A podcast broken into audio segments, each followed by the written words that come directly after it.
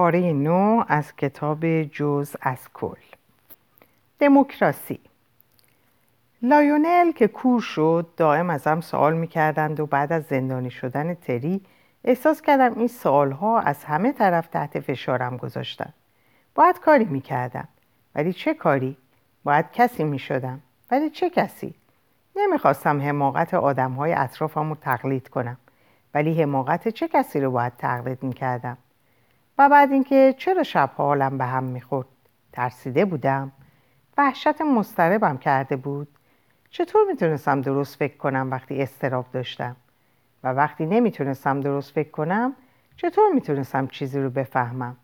و چطور می‌تونستم در این دنیا کارکرد داشته باشم وقتی نمی‌تونستم چیزی رو بفهمم؟ با همین وضع بغرنج رسیدم مدرسه. ولی نمی‌تونستم از در ورودی عبور کنم.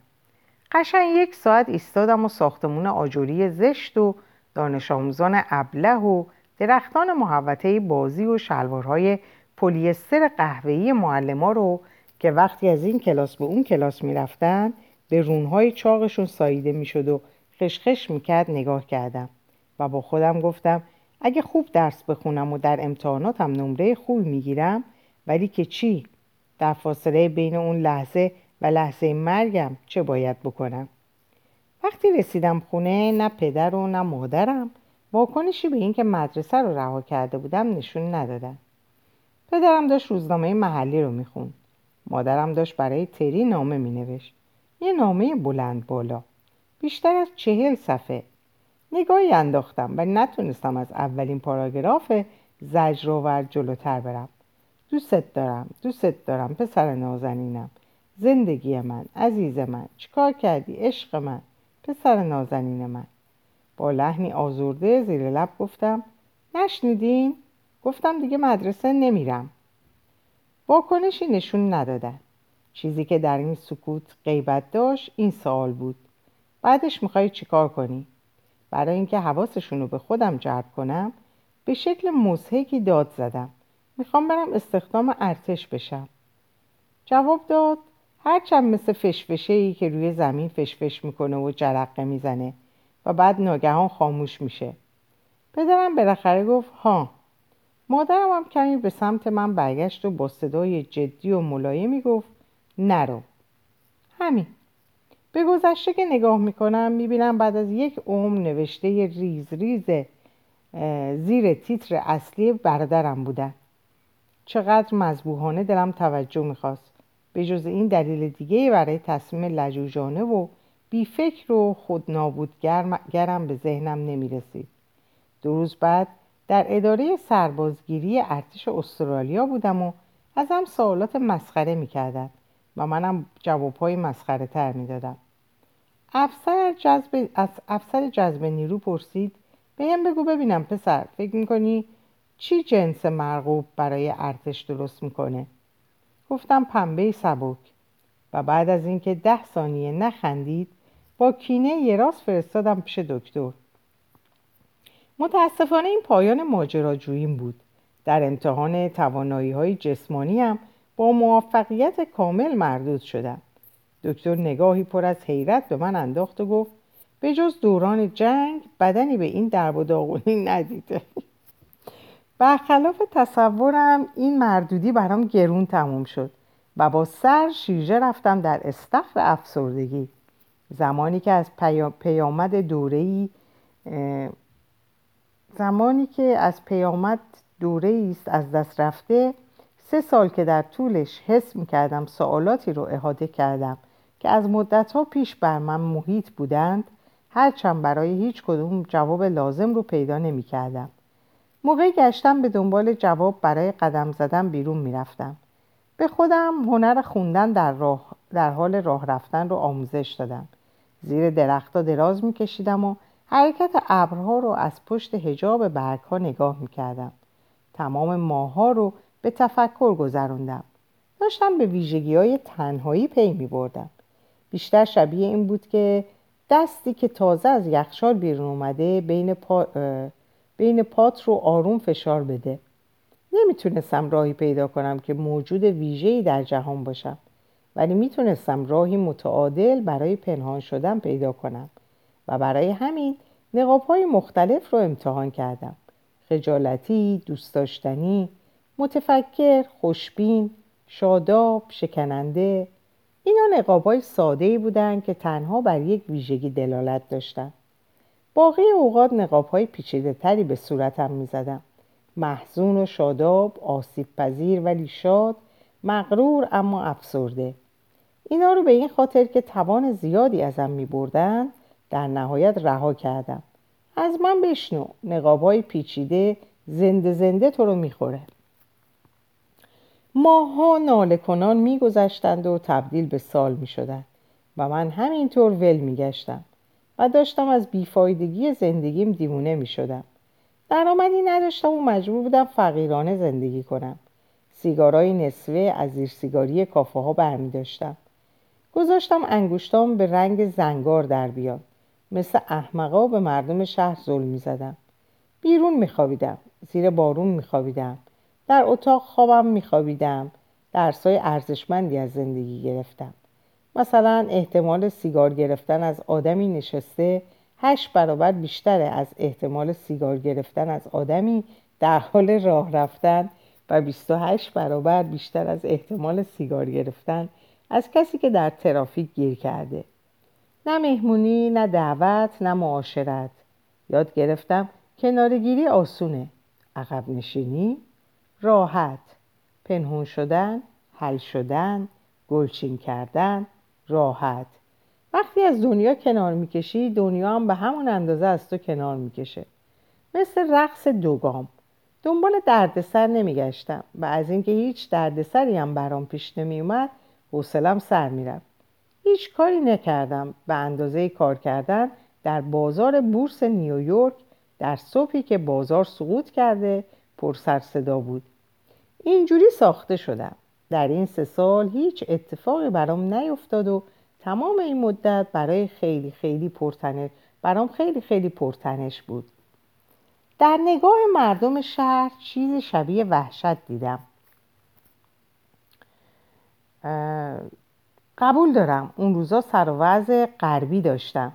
بیرنگ و رو ریشو لاغر مردنی. یه شب زمستونی فهمیدم مردم شهر به طور غیر رسمی به هم لقب اولین دیوونه بی خانمان شهر رو دادن به رغم اینکه هنوز خونه داشتم و هنوز سوالات باقی بودند و هر ماه تقاضایی برای من تقاضای من برای سوال بلندتر و مسررانه تر می شد وارد دوره بیوقفه ستاره بینی درونی شدم. ستاره ها افکارم بودن و انگیزه ها و اعمالم. در خاک و خل ول می گشتم و در سرم ادبیات و فلسفه می چپوندم اولین اشاره از جانب هری بود. زمانی که در زندان نیچه رو به من معرفی کرد یک کتاب انداخت طرفم و به عنوان مقدمه گفت فردریش نیچه مارتین دین. بعد از بوتش نقل قول کرد. مردم همیشه بر کسی که برای زندگیش الگوهای شخصی اختیار می‌کنه خشم می‌گیرن. چون منش خلاف عرفی رو که برمیگزینه باعث میشه مردم احساس خفت کنن. همانند موجودات عادی از اون به بعد خیلی از کتابای فلسفی رو که از کتابخونه گرفتم و بلعیدم به نظرم اومد بخش اعظم فلسفه مجادله بی اهمیت درباره چیزایی که نمی‌تونی بفهمی اطلاف وقت برای مشکلات حل نشدنی به چه درد می‌خوره؟ چه فرقی می‌کنه روح انسان از اتمهای نرم و گرد روح درست شده یا از لگو؟ نمیشه فهمید پس بی خیال همچنین فهمیدم فلاسفه حالا می‌خوان نابغه باشن یا نباشن از افلاطون به بعد ریشه فلسفه خودشونو زدن. چون تقریبا هیچ کس نمی‌خواسته از صفر شروع کنه یا با عدم قطعیت کنار بیاد. می‌تونی تعصبات و منافع و امیال تک تکشون رو بخونی. هیوم میگه انسان وقتی copy paste می‌کنه اختراع نمی‌کنه. مثلا فرشتگان آدمای بال دارن. همینطور پاگنده مردیه با پاهای گنده. برای همین بود که می‌تونستم در بیشتر سیستم های فلسفی عینی ترس ها و رانه ها و تعصبات و آرزوهای انسان رو ببینم. تنها کار مفیدم کتاب خوندن برای لایونل بود که دیگه محال بود بیناییش بازگرده. یک عصر بارونی چیزی نمونده بود اتفاق نامنتظره بیفته. حادثه ای که ناگهان باعث شد کارولین نصف شب شهر رو ترک کنه. این هم شرح ماجرا. داشتیم سعی می‌کردیم با هم برای لایونل کتاب بخونیم. ولی اون دائم وسط حرفمون میپرید و می‌خواست به خودش بقبولونه که زندگیش بهتر شده. داشت تمام تلاشش رو می‌کرد با کوریش کنار بیاد.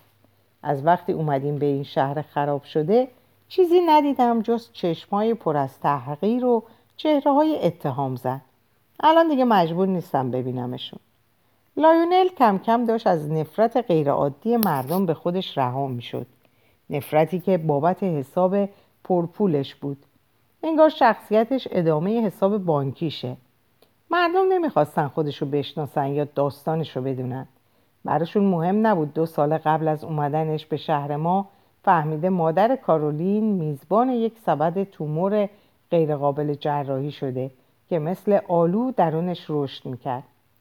براشون مهم نبود که زنش موجودی سرد و عصبی بوده و فرایند مردن اونو به موجودی دلبند تبدیل نکرده.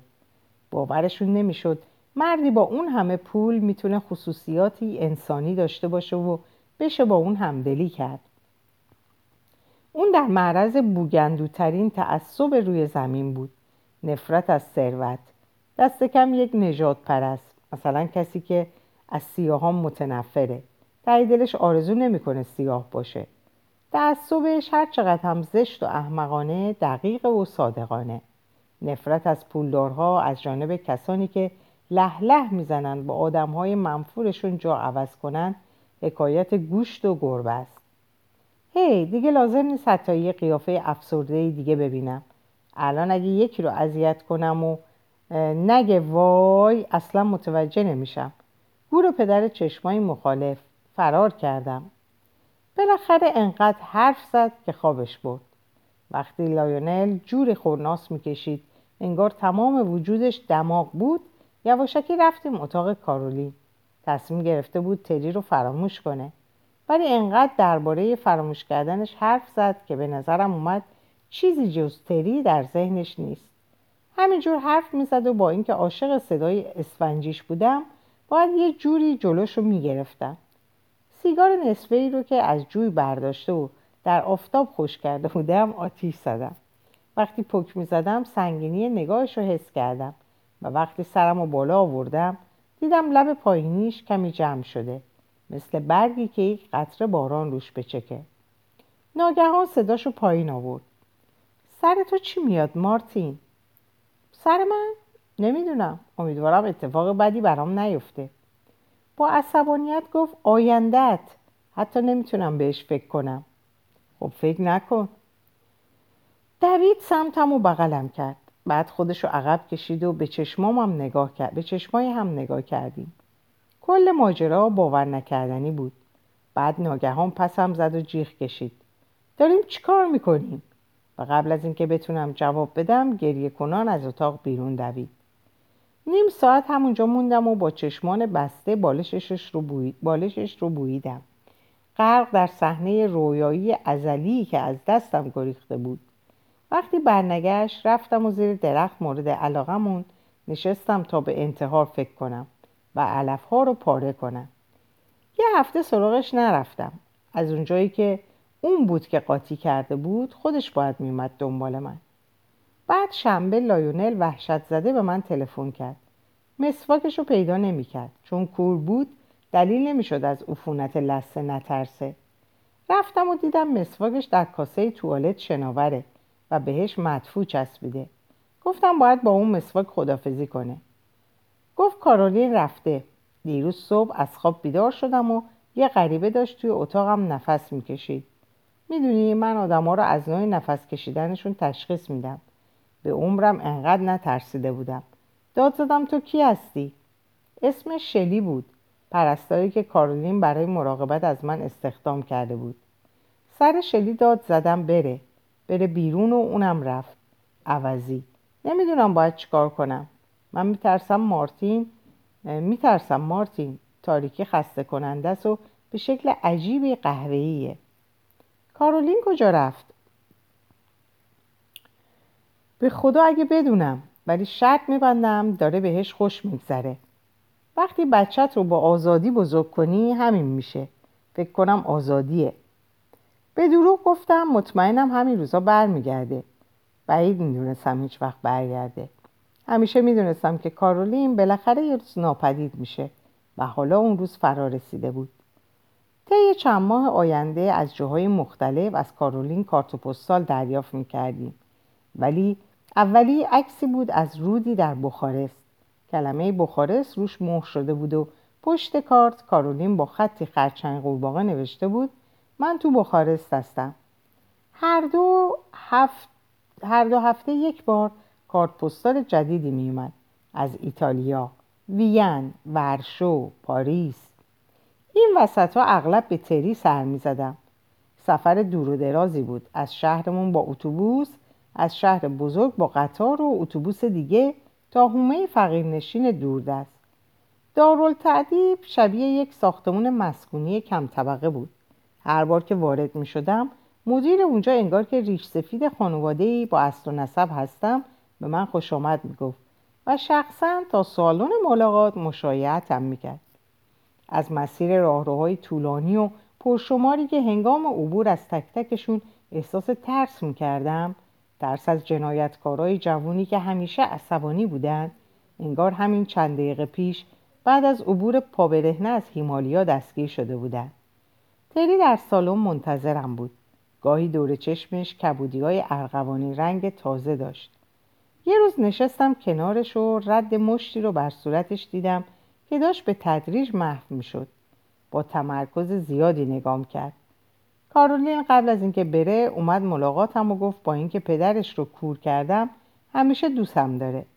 وقتی جواب ندادم درباره این حرف زد که کور کردن لایونل بلیت یک طرفه‌ش شده به دنیای جرم و جنایت گفت به دنیای جرم و جنایت.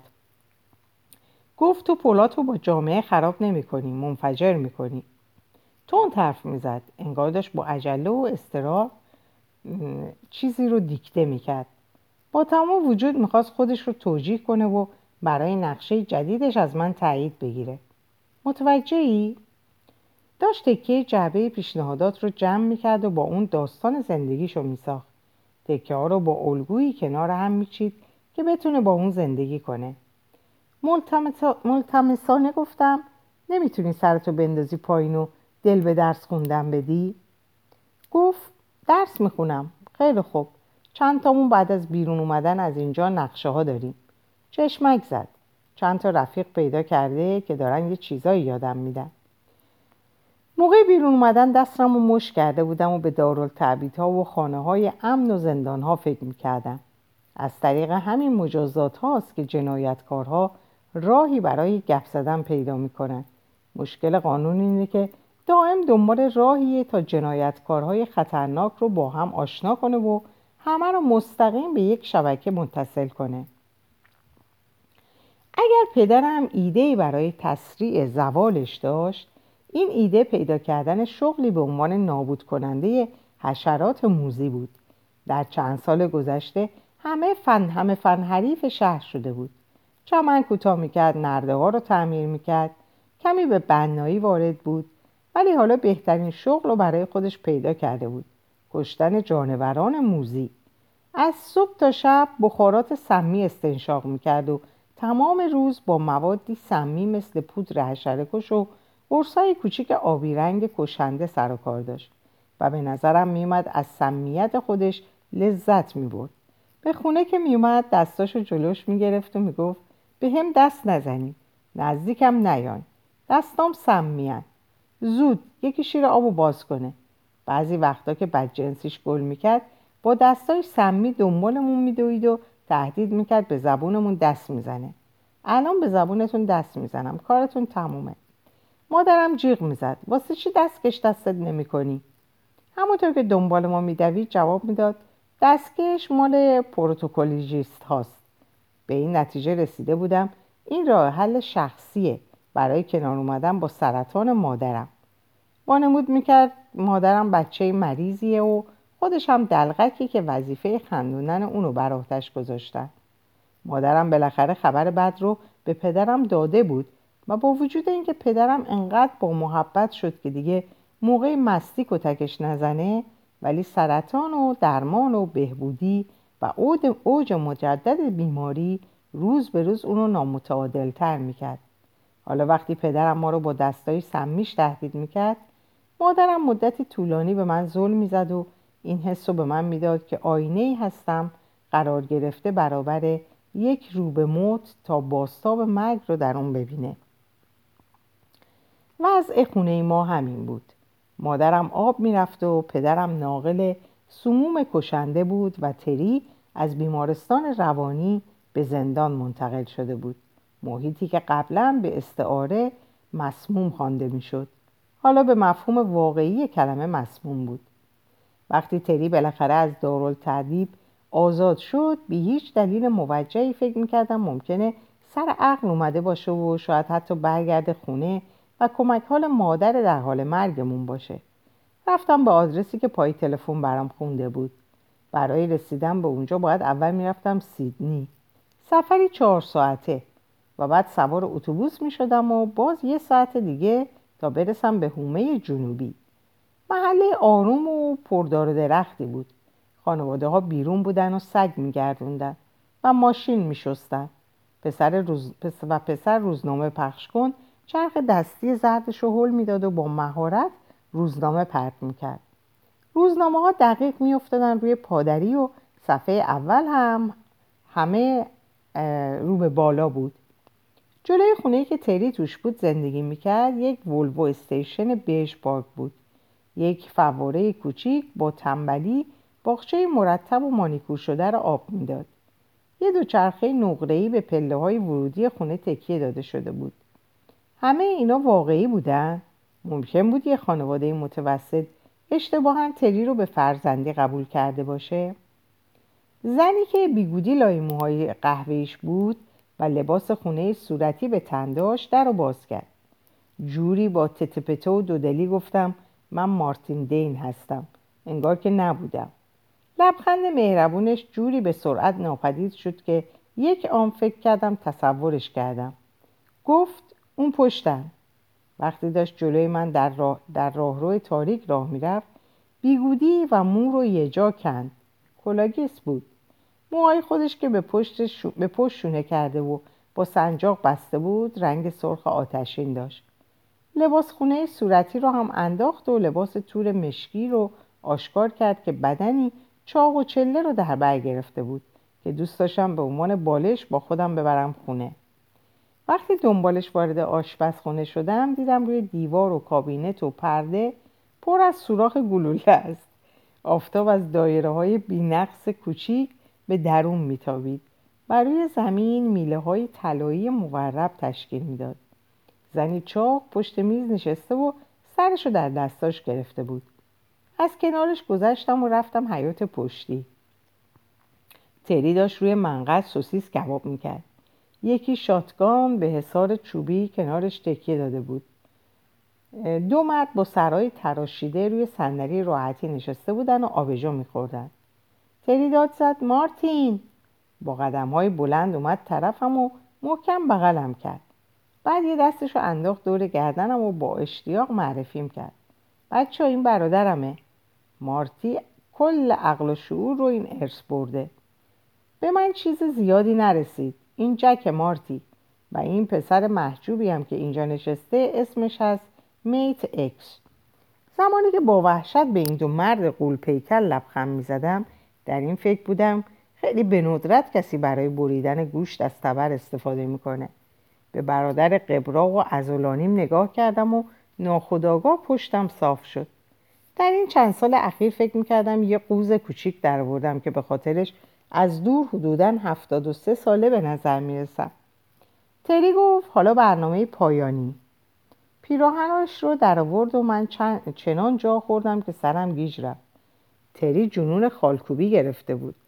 سر و پاش بدل شده بود به هزار تویی که از آثار هنری دیوانوار روزهایی که به ملاقاتش می‌رفتم خالکوبی ها رو دیده بودم که از زیر آستینش بیرون میخزیدن. ولی تا حالا ندیده بودم چه بلایی سر بدنش آورده. حالا می‌تونستم تشخیص بدم. از سیب آدم تا ناف یک ببر تاسمانی خندان.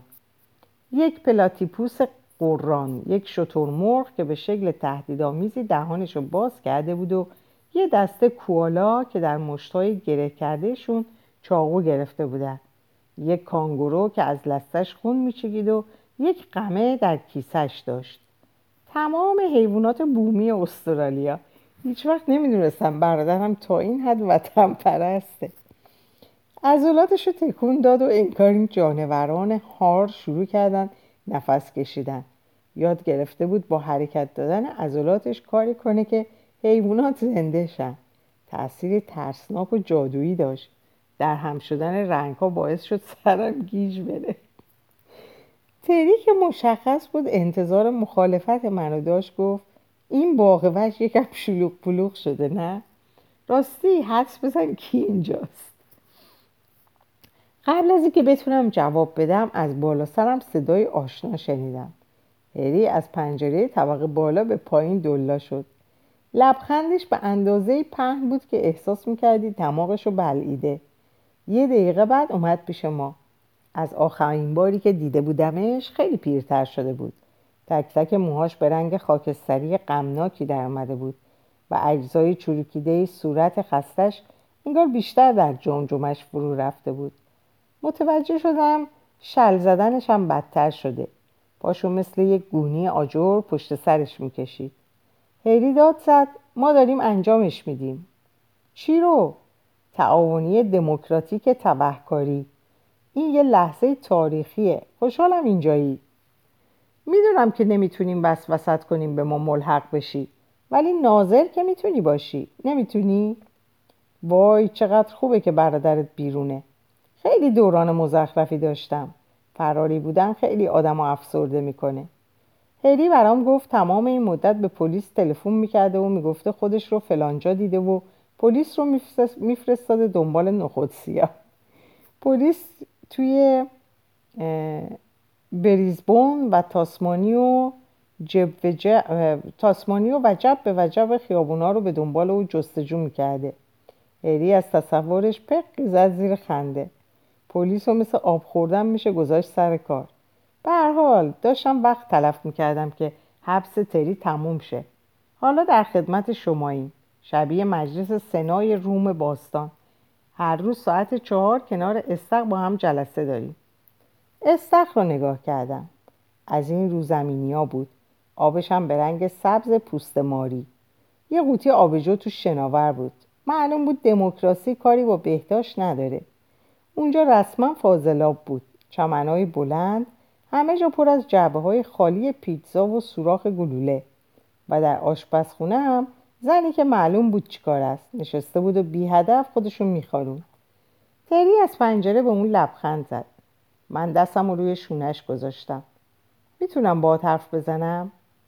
رفتیم اون طرف استخ سوسیسا روی منقل آجوری جزغاله شده بودن. و زیر آفتاب میخشکیدن. گفتم داری چی کار می‌کنی تری؟ چرا دست از خلافکاری بر نمیداری و یه کار عادی پیدا نمی‌کنی؟ خودت خوب می‌دونی چیزی از این تعاونی در نمیاد بعد با اینکه می‌دونستم قبول نداره گفتم ضمنا هری دیوونه است ولی واقعیت این بود که با نگاه به چشمان وحشی, وحشی تری کم کم داشتم به این نتیجه می‌رسیدم دیوونه واقعی برادرمه و هری فقط بز پیریه که نظرات عجیب و غریب داره تری پرسید تو چی؟ من چی؟ تو بخوای با زندگی چیکار کنی؟ اونی که تو قفس اسیره تویی نه من من نیستم که توی شهری زندگی می‌کنم که ازش متنفرم من نیستم که توانایی هامون نادیده می‌گیرم آخر عاقبت تو چیه داداش؟ معمولیت تو تو زندگی چیه؟ تو به اون شهر تعلق نداری نمی‌تونی تا ابد اونجا ول بچرخی نمی‌تونی از مامان و بابا حمایت کنی. نمی‌تونی از مرگ فرار کنی. باید از همه چیز دل بکنی. باید بزنی بیرون و زندگی کنی. زندگی من کم و بیش مشخصه. ولی تو یه گوشه نشستی و هیچ کاری نمی کنی. به خودم لرزیدم. حق با این فسقلی پست بود. کسی که در تله افتاده بود من بودم. نمی‌دونستم کجا برم و چی بکنم. دوست نداشتم اسیر روز مرگیشم و خلافکار شدن, خلافکار شدن هم ازم بر نمی اومد. علاوه بر این با مادرم عهدی ناگسستنی بسته بودم که کم کم داشتم نادیدش می‌گرفتم تا حالا به دانشگاه فکر کردی مارتی؟ من دانشگاه نمیرم من مدرسه رو هم تموم نکردم بابا یه غلطی باید بکنی دیگه چرا با رفتن از اون شهر خراب شده شروع نمی کنی؟ نمی‌تونم از شهر برم واسه چی؟ اینکه می‌دونستم کار درستی نیست قولی رو که داده بودم با تری در میون گذاشتم. توضیح دادم بعد جورگیر کردم و هیچ کاری هم نمی‌تونم بکنم. چیکار می‌کردم؟ مادرم رو تنها میذاشتم تا کنار پدر بی احساسم بمیره. زنی که تمام مدتی که در اقما بودم برام کتاب خونده بود. زنی که به خاطر من از همه چیز گذشته بود. تری پرسید حالش چطوره؟ گفتم روی هم رفته خوبه. ولی داشتم دروغ می‌گفتم. مرگ محتوم تاثیر عجیبی روش گذاشته بود. بعضی شبها سر... سرزده میومد اتاقم و برام کتاب می‌خوند. نمی‌تونستم تحمل کنم. صدای کتاب خوندنش من یاد زندانی دیگه میانداخت. اون مرگ مزخرف زنده اقما. بعضی وقتا نصف شب با تکونهای شدیدی از خواب میپریدم. مادرم بود. می‌خواست مطمئنش دوباره به اقما نرفتم. خوابیدن عملا غیر ممکن بود. تری پرسید می‌خوای چیکار کنی؟ انقدر اونجا بمونی تا بمیره؟ فکر وحشتناکی بود اینکه بالاخره یه روز خواهد مرد. اینکه قولی داده بودم که دیگه داشتم خفم می‌کرد می‌شدم. چطور می‌تونستم این مسیر رو برم بی اون که این زشترین فکر رو از سرم دور کنم؟ هی مامان زود باش بمیر. تری گفت دیگه نرم خونش. بنابراین اصرار اون بسته به فصل موقع کریکت با راگبی همدیگر رو می‌دیدیم. در طول بازی ها تری جزئیات گروتسک تعاونی دموکراتیک رو برام شرح می‌داد. اینکه چجور همیشه شیوهشون رو تغییر می‌دادن. هرگز یک کار رو دوبار نمی‌کردن. یا اگه می‌کردن از یک مسیر دیگه می‌رفتن. مثلا یه بار دو تا بانک و پشت سر هم زده بودن. ولی صبح بوده و همه کلاه دو چشمی سرشون گذاشتن. و کارمندا و مشتری ها رو وادار کردن دمر بخوابن روی زمین. دومی زمان نهار بوده و ماسک گوریل گذاشتن و موقع دزدی فقط با هم روسی حرف زدن و کارمندها و مشتری ها رو وادار کردن دست به دست هم بدهند و به شکل دایره بیستن. سریع بودن موفق بودن و از همه مهمتر ناشناس بودن. این ایده هری بود که تمام اعضای باند چند زبان یاد بگیرن. حالا نه کامل. در حدی که برای دزدی لازمه. پولو بده. بهشون بگو دستاشونو بگیرم بالا. بریم. از این جور چیزا. هری نابغه گمراه کردن ملت بود. مایه تعجب بود که این همه حبس کشیده بود. چند تا خبرچین پلیس هم پیدا کرده بود و بهشون اطلاعات غلط می‌داد. برای یکی دو تا دشمن قسم خورده هری هم فکری کرده بودن. در آسیب پذیرترین حالت بهشون حمله می‌کردن وقتی که بیشتر از دو غذا روی اجاق داشتن. تنها مشکل تأسیس تعاونی دموکراتیک آرزوی دیرینه هری تشدید پارانویای بی همتاش بود. کسی نمی‌تونسته بره پشتش. تمام مدت جوری راه می‌رفته که پشتش به دیوار باشه. و اگه مجبور می‌شد به فضای باز بره مثل فرفره دور خودش میچرخیده و در جمعیت وحشت, وحشت برش میداشته و وقتی میون آدما گیر میافتاده دچار اسپاسمای ازولانی شدید می‌شده. خندهدارترین صحنه وقتی بوده که مجبور می‌شده در فضای باز ادرار کنه. نمی‌رفته پشت درخت چون پشتش بیدفاع می‌شده. رو به جلو تکیه می‌داده و به درخت اسلحه به دست. در خونه هم کلی تناب و زنگ بسته بود.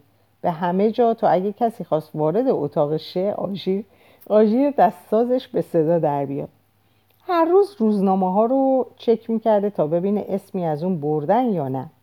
با چشمان از حدقه در اومده مثل دیوونه ها ورقشون می‌زد. هری یه بار به من گفت ارزش اخبار روزرانه رو دست کم نگیر. همین اخبار جون خیلی از آدمای تحت تعقیب و نجات داده. پلیس همیشه می‌خواد به همه ثابت کنه داره پیشرفت می‌کنه. طرف فلانجا مشاهده شده فلان نشانه رو فلانجا پیدا کردیم. اینا رو بذار کنار گرسنگی سیری ناپذیر مردم برای اخباری که هیچ ربطی بهشون نداره. و حالا بهترین چیز رو برای فراری که روی دور خلافه به دست آوردی. تو فکر می‌کنی من پارانویدم؟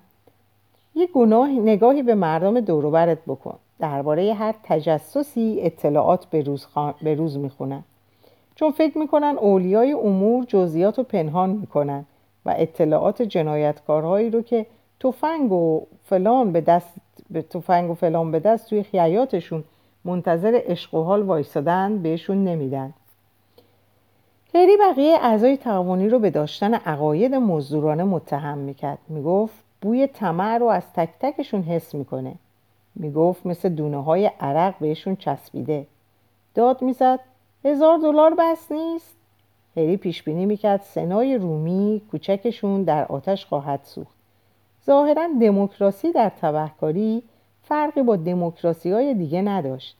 در تئوری بی ولی ملوث با این واقعیت که هیچ کس باور نداره انسانها برابر آفریده شدن. تمام جلسات تعاونی به مجادله برای تقسیم سهم و کارهای کثیفی مثل پاک کردن شماره سریال هزار دوربین سرقت شده میگذشت. اعضای تعاونی یاد می‌گرفتن دموکراسی های سودمحور همونطور که در تمام کشورها آشکار شده باعث ایجاد بیتعادلی و طمع و بیتابی میشه. و از اونجایی که هیچ آدمی رأی نمیده تا کسی باشه که توالت های عمومی رو تمیز می‌کنه در نهایت به, به انشقاق گروه ها و اتحاد ضعیفترین ضعیفترین و منفورترین آدم ها می انجامه. به علاوه هری بو کشیده بود که ناشناس بودن کم کم داشت اعصاب بقیه اعضا رو به هم میریخت. هری همه چیز رو از این طریق کشف می‌کرد. سوراخهای بینیش یه بار به تری اشاره کرد و گفت تو از همه بدتری. تری گفت من که چیزی نگفتم. لازم نیست بگی بوشو میشنوم. و شاید واقعا می‌تونست بوشو حس کنه. مگر خودش یه بار نگفت پارانوید بودن مثل مدتی طولانی قدرت های تلپاتیک آدم را افزایش میده؟ شاید واقعا اونجا کار مهمی داشت. شاید هری حقیقتا آینده رو می‌دید. شاید هم فقط داشت چیزهایی از هر من شمس به زبان می آورد اینکه برادرم ایده هایی داشت و اون ایده ها قرار بود خودش و تمام اطرافیانش رو به نابودی بکشونه. هرچند که راستش این قضیه در اون زمان چندان هم مثل روز روشن نبود. پیش بینیش نمی کردم خب شاید باب دیلن اشتباه کرده بود. شاید باید هواشناس باشی تا بفهمی باد به کدوم سو میوزه. در اینجا به پایان این پاره می‌رسیم. اوقات خیلی خوبی رو براتون آرزو می‌کنم و خدا نگهدارتون باشه.